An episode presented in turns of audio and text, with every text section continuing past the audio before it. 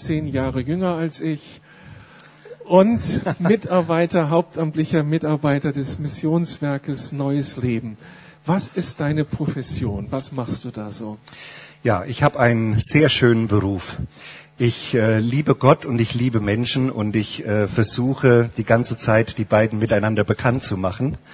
Und äh, konkret heißt das, dass ich auch Gemeinden unterstütze, ähm, wie sie Brücken bauen können. Man könnte auch sagen, ich, ich versuche ständig Brücken zu bauen, einmal in meinem privaten Umfeld, ich kann das gar nicht voneinander trennen, äh, aber auch dann andere zu motivieren. Das ist ein Schwerpunkt meiner Arbeit, äh, Gemeinden zu motivieren, mit ihnen Wege zu finden, wie wir die beiden zusammenbringen. Super, darum haben wir dich eingeladen und sind sehr ermutigt. Das hast du gestern schon sehr gut gemacht. Also bist ein Profi-Christ, da ist ja jetzt alles klar, so die Sache mit Gott ja, ja, und gibt keine Probleme, du hast den heißen Draht und du hast all die Wahrheiten der Bibel. Oder gibt es auch Zweifel in deinem Leben?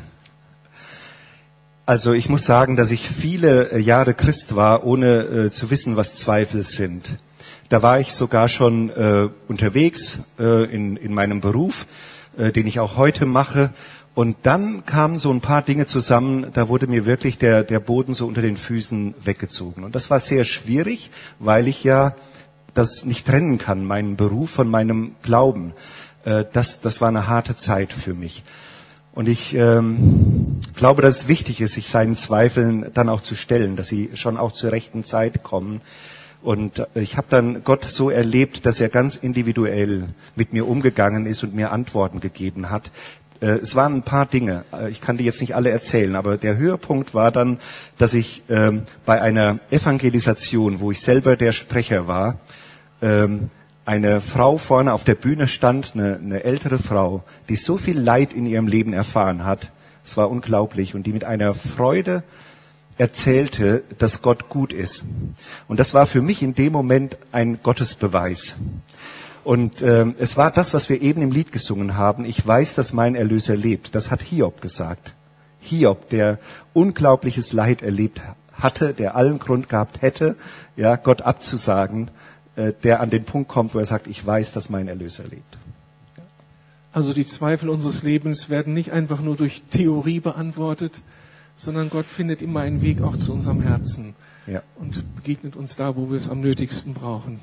Vielen Dank, wir sind gespannt von dir zu hören. Ich bete noch für dich. Ja. Vater, es ist wieder ein Vorrecht, einen Menschen kennenzulernen, der schon lange mit dir unterwegs ist, dessen Glaube geprüft wurde der sich gestellt hat, der immer noch voller Freude ist, darüber dich zu kennen und dessen Lebenspassion es ist, andere Menschen mit dir bekannt zu machen. Wir begrüßen ihn und heißen ihn willkommen auch in deinem Namen hier in unserer Mitte und erbitten jetzt ganz viel Freiraum von dir, dass er entspannt und fröhlich mitteilen kann, was du ihm wichtig gemacht hast. Wir segnen ihn. Amen. Amen. Danke. Ja, ich freue mich hier zu sein. Vielen Dank für die Einladung, dass ich so dazwischen kommen konnte in dieser Predigtreihe für das Vertrauen. Ich äh, danke euch auch ganz herzlich für, für eure Freundlichkeit, für eure Gastfreundlichkeit. Es gibt so einen Geist der Gastfreundlichkeit. Ich komm, bin ja fast jeden Sonntag in einer anderen Gemeinde und äh, erlebe da ziemlich viel. Und das war richtig schön, dass heute so einige auf mich zugekommen sind und mich begrüßt haben. Und äh, ich glaube, ich würde mich auch hier wohlfühlen äh, in dieser Gemeinde. Das ist wirklich ein, ein Geschenk. Und äh, ja, ich hoffe, dass es immer so ist und äh, nicht nur heute wovon ich ausgehe. Ich möchte an den Anfang der Predigt einen Bibeltext lesen aus Micha 6, Vers 8, auf den ich dann später noch zurückkomme. Micha 6, Vers 8. Es wurde dir Mensch doch schon längst gesagt, was gut ist und was Gott möchte, wie du leben sollst. Er fordert von euch nichts anderes, als dass ihr euch an das Recht haltet, liebevoll und barmherzig miteinander umgeht und demütig vor Gott euer Leben führt. Es ist euch doch schon längst gesagt, was Gott von euch fordert. Ohne Gott keine Menschenrechte und kein Lebenssinn. Einer der düstersten Filme in den letzten Jahren war der von Lars von Trier, Dogville. Der Film erzählt die Geschichte von Grace, die auf der Flucht vor mysteriösen Männern in die kleine Stadt Dogville äh, flieht, irgendwo im mittleren Westen der USA. Grace, gespielt von Nicole Kidman, wird von den Stadtbewohnern, die vorwiegend der unteren Arbeitsklasse angehören, wie ein Engel aufgenommen. Sie unterstützt die Menschen bei ihren täglichen Arbeiten und bekommt dafür Unterkunft. Aber durch Misstrauen und Egoismus verändert sich alles. Grace wird schließlich ausgenutzt, gedemütigt, vergewaltigt und wie eine Sklavin behandelt. Tom, der einzige Mensch, den sie liebt, stellt sich zuletzt gegen sie auf die Seite der Dorfbewohner. Aber all das passiert so nach und nach. Eigentlich völlig undramatisch. Am Ende des Films kommt heraus, dass sie die Tochter eines Mafiabosses ist und von ihrem Vater weglief, weil sie seine unmenschlichen Regeln ohne Gnade und Vergebung nicht länger ertragen konnte. Der Film ist für unser Thema heute deshalb so interessant, weil Grace anfänglich an die Güte des Menschen glaubt, an ihre Würde. Aber sie verliert diesen Glauben. Und so entscheidet sie sich letztlich, dass die Leute in dieser Stadt es nicht wert sind, weiterzuleben. Und sie werden alle getötet. Nur der Hund überlebt in Dogville. Dieser Film wirft viele Fragen auf. Warum sollen wir eigentlich menschlich miteinander umgehen? Und was macht Menschen menschlich? Warum sollen wir einander vergeben und auf Rache verzichten, wenn uns solch ein Unrecht geschieht? Hat der Mensch eine Art Würde, die ihn auf eine höhere Ebene erhebt als Tiere? Bezeichnend ist noch, dass es eine Kirche in Dogville gibt, aber die ist schon seit langem leer. Es gibt dort keinen Pastor. Die Kirche dient einzig den humanistischen Reden von Tom, der an die Moral der Bürger von Dogville glaubt, der an die Weiterentwicklung äh, glaubt, an, die humanistischen Ideen glaubt. Aber da ist keine Spur von, von Recht und von Gnade. Es ist grausam, in einer Gesellschaft zu leben ohne Recht und ohne Gnade. Was verstehen wir eigentlich unter den, den Menschenrechten? Letztes Wochenende hat unser Bundespräsident Joachim Gauck, er war irgendwo auf Dienstreise in Norwegen, gesagt, dass er von Deutschland mehr internationale Verantwortung äh, erwartet, notfalls auch mit militärischen Mitteln. Und zwar im Kampf gegen die Menschenrechte. Da sei es manchmal erforderlich, auch zu den Waffen zu greifen. Da benutzt unser Oberhaupt dieses Wort Menschenrechte äh, und viele wissen gar nicht so recht, was sie darunter verstehen sollen. Und wir, wir merken, wie wichtig das Thema ist. Also was legitimiert denn einen Krieg oder zu, zu Waffen zu greifen? um irgendwo einzugreifen. Wo werden denn Menschenrechte so verletzt, dass, dass es da eine Notwendigkeit gibt. Das scheint niemandem so recht klar zu sein. Mir ist es auch nicht klar.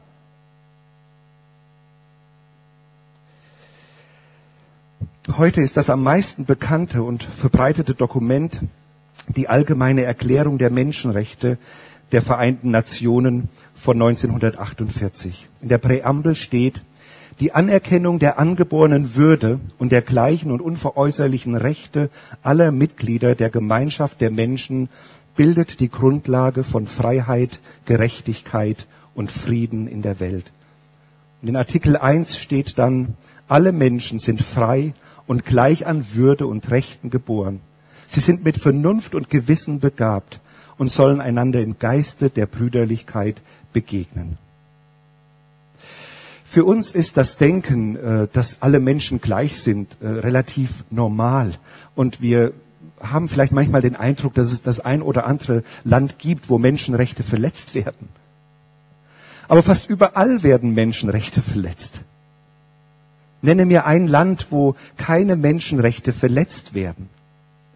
Für uns ist dieses Denken, dass alle Menschen gleich wert sind, selbstverständlich. Aber das ist ein Erbe jüdisch-christlicher Überzeugung. In fast allen anderen Kulturen sind Menschen bis heute nicht gleich viel wert. Denken wir nur einmal an das Kastensystem in Indien und das Leid, das dadurch verursacht wird. Auch die Menschenrechte im Islam. Über den Menschenrechten steht immer noch das islamische Recht, die Scharia die nicht vereinbar ist in allen Dingen mit vielen Menschenrechtserklärungen und mit der Ethik, die, die wir als Christen haben. Ich bin öfter in Kasachstan unterwegs. Ich weiß, wie viel wert dort ein Mensch ist. Ich habe dort grausame Sachen erlebt, wo sich um Menschen nicht gekümmert wird. Mir sagte ein äh, kasachischer Mitarbeiter, wenn man ein Pferd stiehlt, bekommt man 15 Jahre ins Gefängnis. Wenn man einen Menschen umbringt, fünf Jahre. Ich, ich habe das nicht überprüft. Ich, ich weiß nicht genau, wie dort die Rechtsordnung ist. Aber ja, so ungefähr wird das stimmen. Wie viel wert ist ein Mensch? Wir können in der ganzen Menschheitsgeschichte Beispiele finden, dass man Menschen nicht die gleichen Rechte und die gleiche Würde zugestanden hat. Obwohl die Erklärung der Menschenrechte von allen 193 Mitgliedstaaten der Vereinten Nationen inzwischen anerkannt wurden und unterschrieben wurden und somit für alle völkerrechtlich verbindlich sind. Das sind viele Diktatoren dabei, die das unterschrieben haben. Zum Beispiel Nordkorea. Ich las äh, im jüngsten Bericht einer UN-Kommission dass dort die Menschenrechtslage in Nordkorea zu den schlechtesten auf der Welt gehören. Sie werfen dem Regime äh, Verletzungen gegen die Menschlichkeit vor. Bürger werden systematisch ermordet, versklavt, gefoltert, sexuell missbraucht, dem Hunger ausgesetzt. Es werden äh, Menschenversuche dort durchgeführt, mit, mit Giftgas zum Beispiel, äh, Leute, die im Gefängnis sitzen, behinderte Menschen. Das haben äh, Flüchtlinge äh, berichtet und auch Mitarbeiter internationaler Organisationen. Auch die europäische Verfassung hat ein grundlegendes Kapitel über Menschenrechte äh, unter der Überschrift Grundlegende Freiheiten. Artikel 2 sagt, die Europäische Union ist eine auf die Grund- und Menschenrechte gestützte Wertegemeinschaft. Diese Werte sind nach Artikel 2 des Vertrags über die Europäische Union die Achtung der Menschenwürde, Freiheit, Demokratie, Gleichheit, Rechtsstaatlichkeit und die Wahrung der Menschenrechte einschließlich der Rechte der Personen, die Minderheiten angehören. Wenn man das alles so liest, dann hat man den Eindruck, dass vorausgesetzt wird, dass jeder irgendwie weiß, dass der Mensch eine innewohnende Würde hat und dass es Menschenrechte gibt, dass die einfach existieren. Und kaum jemand stellt die fundamentale Frage, warum ist das so? Woraus leitet sich die Existenz von Menschenrechten ab? Oder wenn es um die Würde des Menschen geht, wo kommt sie her? Wer verleiht dem Mensch seine Würde? Wer schützt sie? Wenn man solche überstaatlichen Normen äh, aufstellt, die für alle Menschen verpflichtend sind, dann müssen sie doch irgendwie begründet werden. Und wir sehen dann plötzlich, dass es ein unglaubliches Begründungsdefizit gibt der UN-Menschenrechtserklärung und auch der Europäischen Verfassung. Nirgendwo findet man eine Herleitung oder Begründung der Menschenrechte.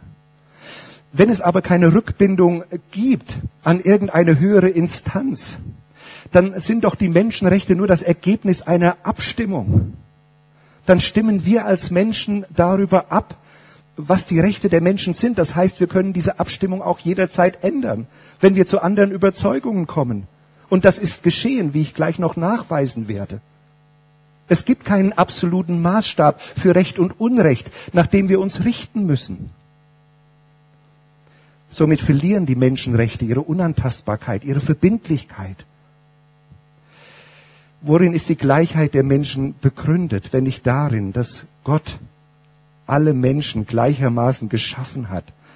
Deswegen beginnt jede Begründung der Menschenrechte mit dem Schöpfungsbericht. Da ist ein persönlicher, ewiger Gott, der uns geschaffen hat, der uns Würde verliehen, verliehen hat. Wir haben sie von Natur aus durch unser Geschaffensein. Regierungen können sie nur wahrnehmen und sie können sie schützen. 1. Mose 1, Vers 27, da sprach Gott, wir wollen Menschen schaffen nach unserem Bild, die uns ähnlich sind. Und so schuf Gott die Menschen nach seinem Bild. Nach dem Bild Gottes schuf er sie. Als Mann und Frau schuf er sie. In der Evangelisation gebrauche ich oft, hole ich meinen Personalausweis raus, äh, das mache ich jetzt nicht und sag, äh, das ist meine Identitätskarte, ne, Identity Card. Das steht da so, sogar drauf. Das heißt, wenn ich irgendwo vorweisen muss, jetzt wieder am Flughafen und so weiter, dann ist meine Identität gesichert, weil da drauf steht, wer ich bin, zu wem ich gehöre. Wenn Gott uns in sein Bild geschaffen hat, dann äh, sind wir nicht Gott, ja, wir sind nur das Bild, aber unsere Identität ist geklärt. Ja, äh, die, die Verlinkung mit dem Schöpfer, wir haben etwas von seiner Schönheit, von seiner Herrlichkeit äh, empfangen. Wir sind kreativ, das haben wir von Gott. Wir sind Menschen, die lieben können. Wir sind Beziehungswesen, das haben wir von Gott. Wir haben Verstand bekommen. Wir haben ein, ein moralisches Verständnis. Wir sind Personen. Das alles haben wir von Gott. Gott hat so viel in uns hineingelegt und das gibt uns unsere Würde. In den ältesten modernen Menschenrechtserklärungen kommt das noch zum Ausdruck in der ältesten. Das ist nämlich die Unabhängigkeitserklärung der Vereinigten Staaten von Amerika. Sie bringt zum Ausdruck, dass es selbstverständlich ist, dass alle Menschen gleich geschaffen sind und alle Menschen durch ihren Schöpfer mit unveräußerlichen Rechten ausgestattet sind. Speziell das Recht auf Leben, Recht auf Freiheit und das Recht auf Streben nach Glück. Das finde ich so schön. Hier, wir haben das Recht auf Streben nach Glück. Wunderbar. Und das, was sicherlich äh, damals für, für Christen war oder die beeinflusst waren vom, vom christlichen Denken oder von biblischen Werten, wie Thomas äh, Jefferson, der, der Verfasser dieser Menschenrechtserklärung war. Würde ist ein Geschenk unseres Schöpfers und so ist auch Gott als Schöpfer zentral für die moralische Ordnung in unserer Welt. Menschenrechte und der Schutz der Würde des Menschen sind nicht Erfindungen der Aufklärung oder des modernen Humanismus, wie uns das zum Beispiel die Autoren der EU-Verfassung weismachen wollen. Ich möchte gerne an dieser Stelle zwei Argumente bringen, warum es ohne Gott keine Menschenrechte gibt und kein Lebenssinn. Und das erste Argument überschreibe ich mit kulturellem Relativismus. Ich versuche zu erklären, was ich damit meine oder was es bedeutet.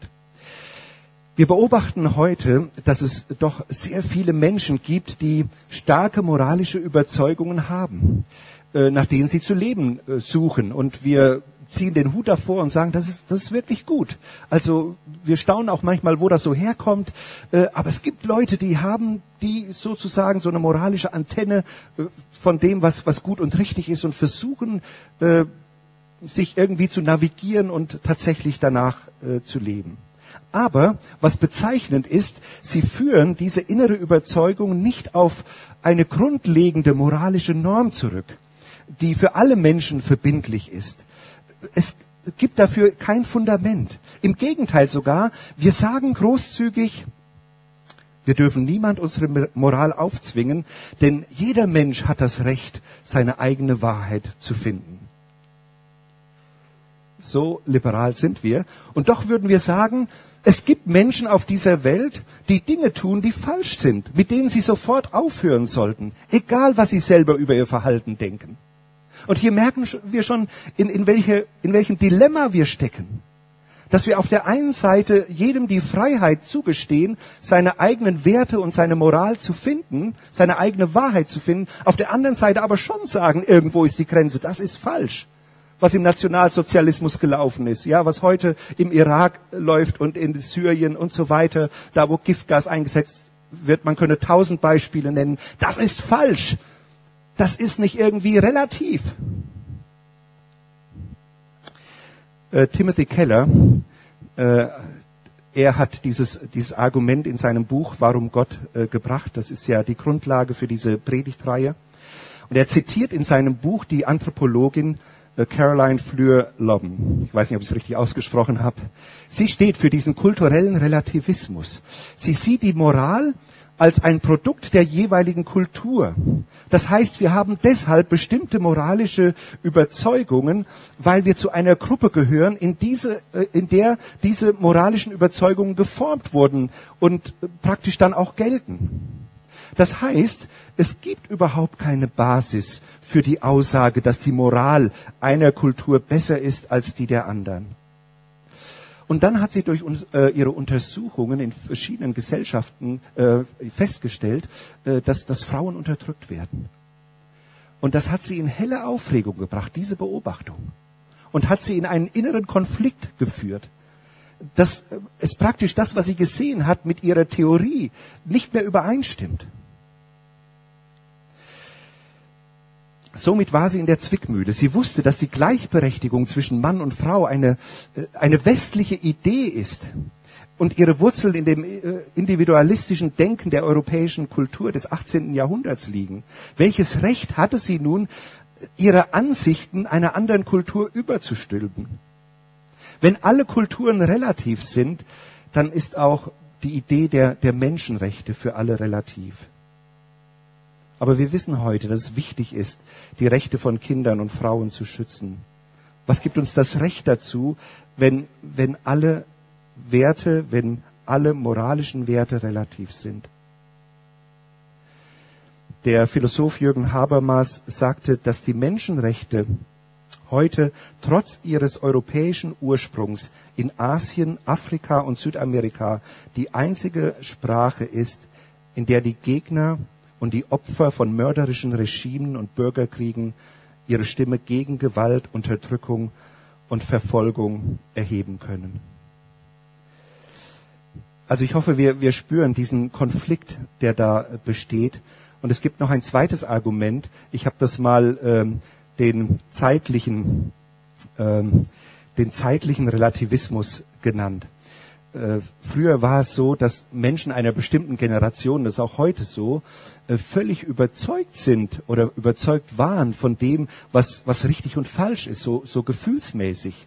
Ja, man wusste irgendwie, was ich so gehörte und, und was ich nicht gehörte. Und dann kam plötzlich eine andere Zeit, in der diese richtigen Normen nicht mehr akzeptiert wurden und gegen ein anderes Wertesystem ausgetauscht wurden.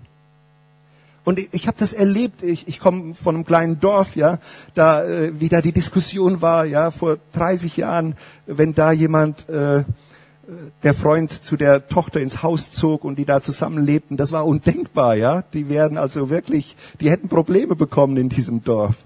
Und ich habe diesen Wandel äh, ja so miterlebt, wie das heute alles so normal und selbstverständlich geworden ist. Ich hatte mir mal die Mühe gemacht, äh, das, unser Strafgesetzbuch von, von 1952, äh, da so ein paar Artikel äh, herauszusuchen, um zu sehen, wie, wie schnell dieser Wandel gekommen ist. Da wird zum Beispiel noch Ehebruch mit Gefängnis bestraft. Das ist unglaublich, das ist noch nicht so lange her. Vieles wurde erst in den 70er, Anfang der 70er Jahre geändert, verändert. Das Verlassen Schwangerer wurde mit Gefängnis bestraft. Da steht also, wenn jemand jemand schwängert, ja, und äh, die, ihr die Hilfe versagt, die ihr zusteht, dann stecken die den ins Gefängnis. Und der berühmte Paragraph 175 Unzucht zwischen Männern, es ist noch nicht viele Jahrzehnte her, da hat man solche Leute ins Gefängnis gesteckt. Das war sicher nicht richtig. Aber ich will damit nur, ich will das nicht werten, ich will damit nur sagen, wo, wo wir heute sind. Heute möchte man die ins Gefängnis stecken, die dagegen sind. Und das nur in wenigen Jahren. Ja, was ist denn überhaupt für uns der Anhaltspunkt für Recht und für Unrecht?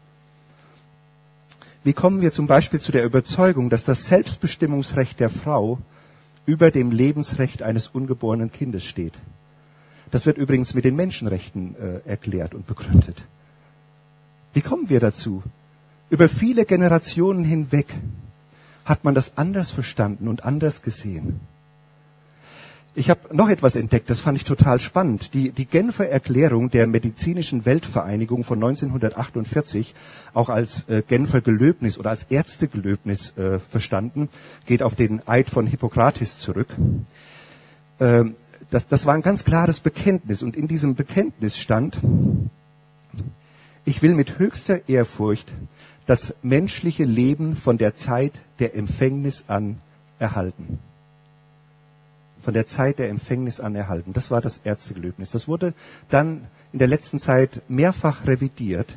Heute heißt es, ich werde jedem Menschenleben von seinem Beginn an Ehrfurcht entgegenbringen. Merken wir, wie wir einfach Dinge ändern?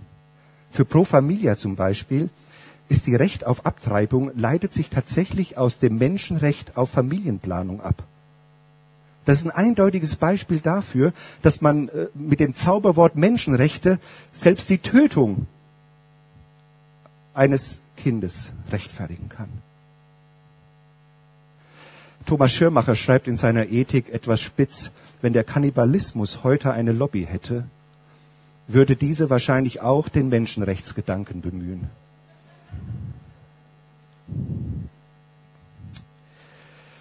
Wie sind wir von, von so hohen Wertvorstellungen des Lebens auf eine so niedrige abgesunken? Ich weiß nicht, ob ihr den Bioethiker Peter äh, Singer kennt.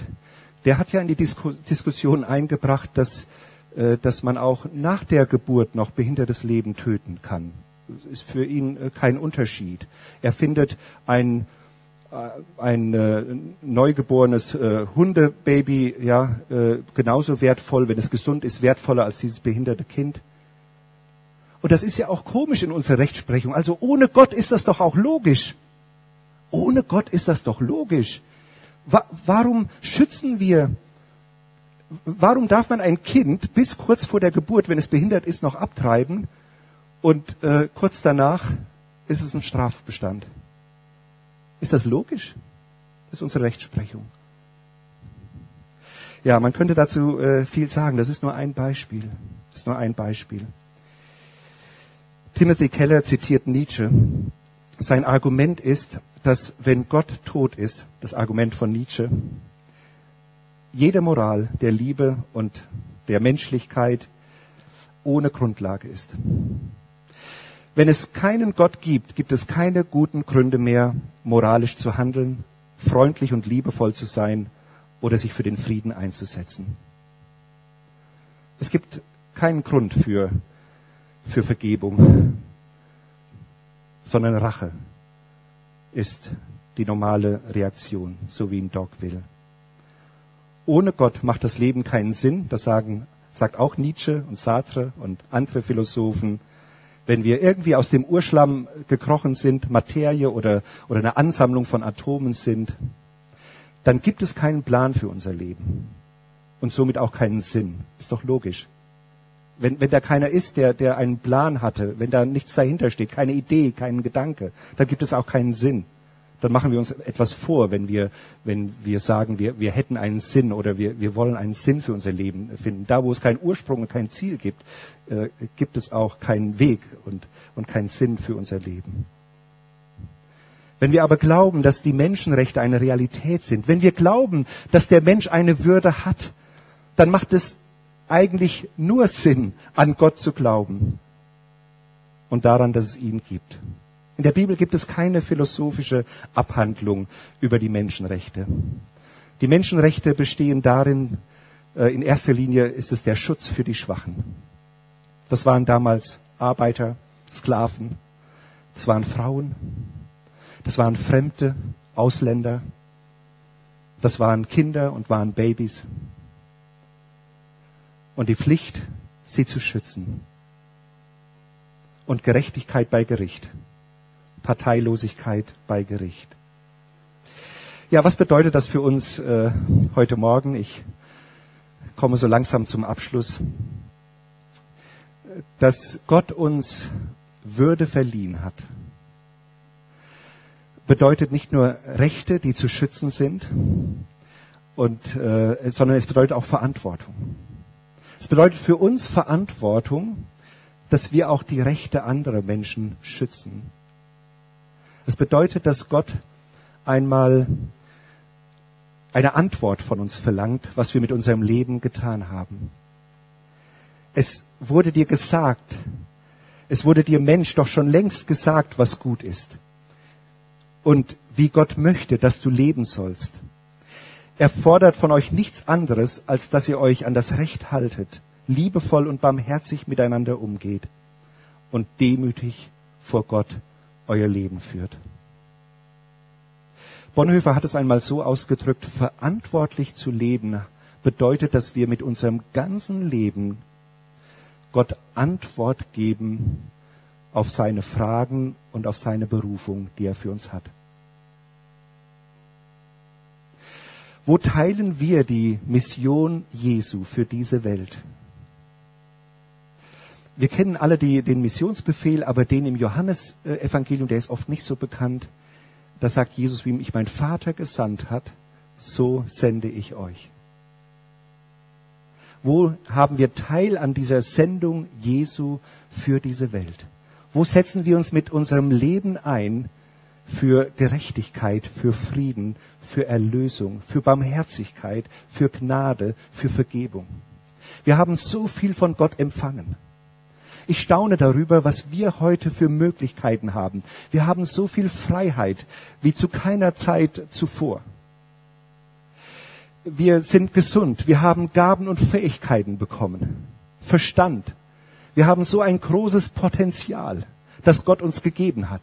Leben wir für uns selbst? Sehen wir zu, dass wir ein bequemes Leben haben? Dass wir unser Leben irgendwie in den Griff bekommen, unser Schäfchen ins Trockene bekommen? Oder setzen wir uns für eine verlorene Welt ein? Wir sehen die Menschenfreundlichkeit Gottes die Liebe, die er gehabt hat, dass sogar Jesus in diese Welt kam und sich geopfert hat, um Menschen zu retten. Er hat alles dafür gegeben. Ich weiß, ich mache das beruflich, ich kann gut reden, denken vielleicht viele. Aber es ist mir wichtig, dass du deine Berufung findest.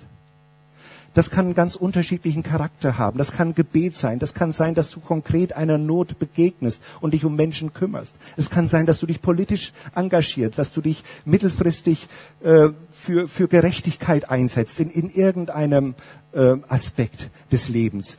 Äh, ich weiß es nicht genau. Gott sieht deine Fähigkeiten und Gott sieht deine Möglichkeiten.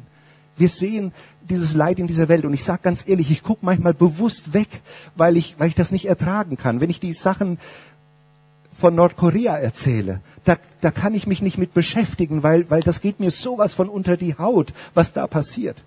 Wenn wir an unsere Geschwister denken, die verfolgt werden, wir haben heute eine Verfolgung von Christen wie zu keiner Zeit zuvor, von den Zahlen her. 75 bis 80 Prozent oder 85 Prozent der Menschen, die wegen ihres Glaubens verfolgt werden, sind Christen.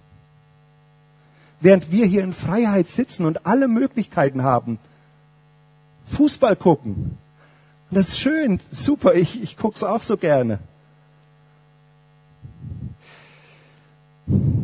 Johannes schreibt, angenommen, jemand, der alles besitzt, was er zum Leben braucht. Angenommen, jemand, der alles besitzt, was er zum Leben braucht, sieht seinen Bruder oder seine Schwester Not leiden, wenn er sich ihnen nun verschließt und kein Erbarmen mit ihnen hat, wie kann da Gottes Liebe in ihm bleiben? Meine Kinder, unsere Liebe darf sich nicht in Worten und in schönen Reden erschöpfen. Sie muss sich durch unser Tun als echt und wahr erweisen. Und ich möchte schließen mit diesem Bild, das, das Jesus malt. Er spricht über das jüngste Gericht in seiner Endzeitrede in Matthäus 25. Er sagt, wenn der Menschensohn kommen wird, in seiner Herrlichkeit mit seinen Engeln und sich auf den Thron der Herrlichkeit setzen wird, dann werden alle Völker vor ihm erscheinen. Menschenrechte, Recht macht nur Sinn, wenn es einen Richter gibt. Und Gott wird Gericht halten. Jeder Mensch wird sein gerechtes Urteil empfangen. Alle Völker werden vor ihm erscheinen, ohne Ausnahme. Und dann wird er die Völker teilen wie ein Schaf, wie ein Hirte seine Schafe teilt, die Schafe und die Böcke, die Schafe zur Rechten, die Böcke zur Linken.